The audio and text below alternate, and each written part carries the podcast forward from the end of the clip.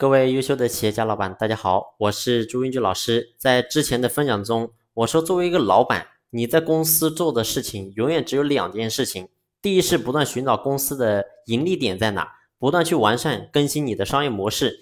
因为只有企业赚钱，企业才能存活，员工才能好管理。那第二个呢，就是要做好用人之道。说白了，就是把合适的人放在合适的位置上。除此之外呢，老板所做的事情。其他的都是次要的，但是在现实中呢，却无数老板把主要的事情当次要，天天在公司忙东忙西，甚至呢自己还干起了基层员工干的活。试问这样的公司如何能更上一层楼呢？所以作为老板，你一定要去深度去思考，咱们企业的核心命脉到底是什么？让咱们中国人始终牢记的一个巨大的悲剧。就是日本人在南京的南京大屠杀，南京大屠杀死了多少人呢？三十万。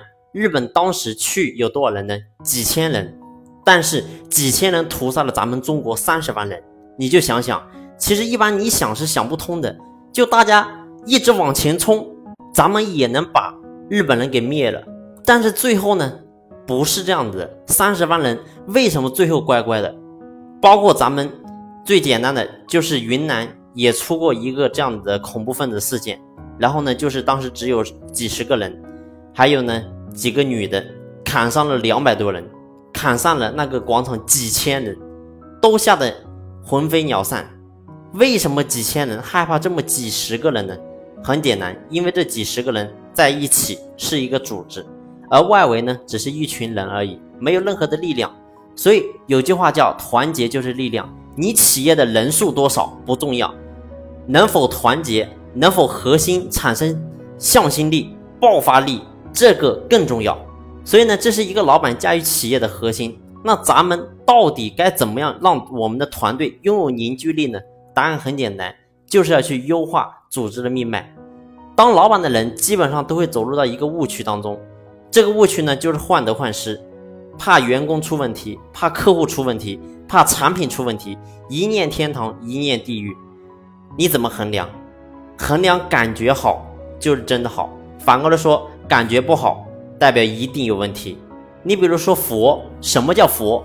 我翻译过来就叫觉知者，先知先觉，正知正觉，也就你要感知到，比如说为什么忧虑，为什么焦虑，为什么患得患失？当老板谁都想高枕无忧，可为什么忧虑？为什么焦虑？你的核心，你越想控制员工，你的焦虑性就越大；你越是想得到什么，你的焦虑性就越大。所以呢，你要回到这个核心。为什么讲苦海无边，回头是岸？一个女人天天担心老公出轨，担心老公有问题，她对这种焦虑和担心，代表谁出了问题？是自己。对，没错。但是呢，很多女人越是有这种心理，她越向外求，所以必须要记住一句话，叫内求卓越，外求毁灭。她想干什么？改变老公，让老公承诺。其实承诺是没有用的。你爱我吗？你爱我多少年？是不是这一辈子？其实这都叫外求。你要了解，而这种外求呢，外求未必把这个男人逼疯。男人承诺了你。你会要求更多，就代表你已经进入恶轨道了，也就怎么证明你都不相信。你要了解，不相信并不来自于这个男人，而是来自于你。如果你能够保持魔鬼的身材，能够包容男人的缺点，所以我说，女人你能听明白，我说老板你也必须要能听明白。也就是说，你越担心员工离职的事，你越担心害怕。你担心的事情早晚都会发生，你为什么担心？所以你要觉察到你自己，你之所以会担心，是因为你不够强了。所以你比如说我在公司，我没有丝毫的担心，为什么？因为我是摇钱树，谁都想过来跟我一起奋斗。为什么？因为你够强大。所以无数女人毁了一个家庭，无数老板毁了一个企业。所以，当你有这种担心和焦虑的时候，你一定要意识到，是因为你不够强。所以，记住，老板成长就是企业优化组织的核心，也是唯一的命脉。高手一定要把自己变成真上元，谁遇到你都能够给他加分。干事的人遇到你发财，生活中遇到你高兴快乐，没事交个朋友，跟你在一块就感觉美。啊，陌生人坐在一起喝个茶聊聊天，他觉得跟着你一起聊天都很舒服。所以呢，这就是命脉。所以咱们企业的命脉到底是什么？为什么扩张？为什么发展？其实都源自于老板你自己。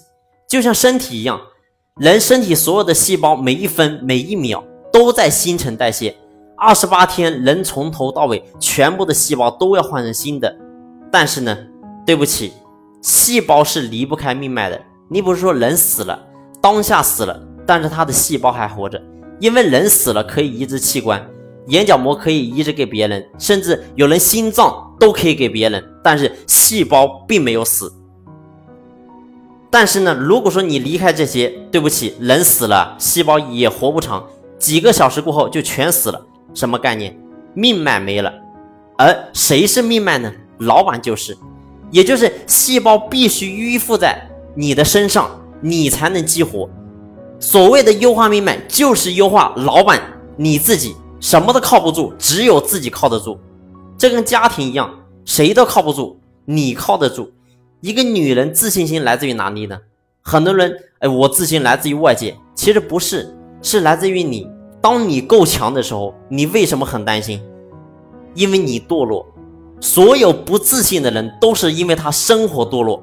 而一个家庭里面，男人也好，女人也好，一个人一旦不自信，就是家里面的一个负能量，超级负能量。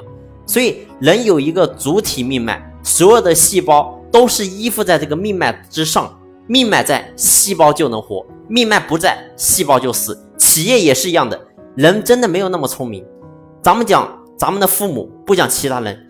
你从小到大对父母的态度，对父母的臣服，是加的还是减的？其实呢，你好好去思考一下，大部分人在这个地方都是减的，我也是一样。为什么会这样呢？来自于父母，没错。我就对比我的父母，我对我父母当然爱，当然孝顺，但对不起，我对他们臣服的程度是在做减分，是因为我在成长，而我的父母并没有成长。大家也一样，这跟这个孝不孝顺是没有关系的。我看过一个纪录片，李嘉诚的儿子李泽楷在一个酒会当中。然后呢，很多人跟这个李嘉诚碰杯，他在那儿问爸爸：“我能跟你喝一杯吗？”李嘉诚笑着说：“来吧，来吧。”他很开心，半年都没有碰过杯了。爸爸九十岁了，自己也有四五十岁的人了，他对他爸爸始终是在加分的。为什么？当然非常简单，这个老人始终在成长。所以，咱们在孩子中的心目现在是很有威望，但是这种威望。能不能维持，取决于咱们自己。你就当你老了啥也不会，啥也不懂，孙子也会把你当个玩具啊！你不能说孙子不孝顺你，对你不好，而是他觉得我爷爷奶奶那个人什么都不懂，就逗他玩呗。所以你就明白核心是什么？你在家族里面的地位也是命脉，命脉也是在你手里。当你老公真的走在路上开始看别的人的时候，你要告诉自己，是你身材不行了，是你没有保养好，你需要干什么？你需要上瑜伽课了，你需要锻炼身体了。所以呢，当然你在这个地方，你跟这个二十多岁的小姑娘能比吗？完全不是一个概念。一个二十岁的小姑娘身材再好，大家只能说挺好看，但是一个五十岁的人站在那，保持身材，保持面貌，谁见了都心生敬仰，她有非凡的气质。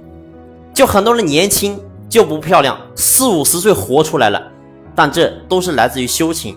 所以企业也是一样，放弃你对外界的所有关注，关注提升自己的本事，这才是真正的企业的命脉。所以只有你改变了，企业才能改变，你就是企业唯一的命脉。好了，今天的分享就到这里，感谢你的用心聆听，谢谢。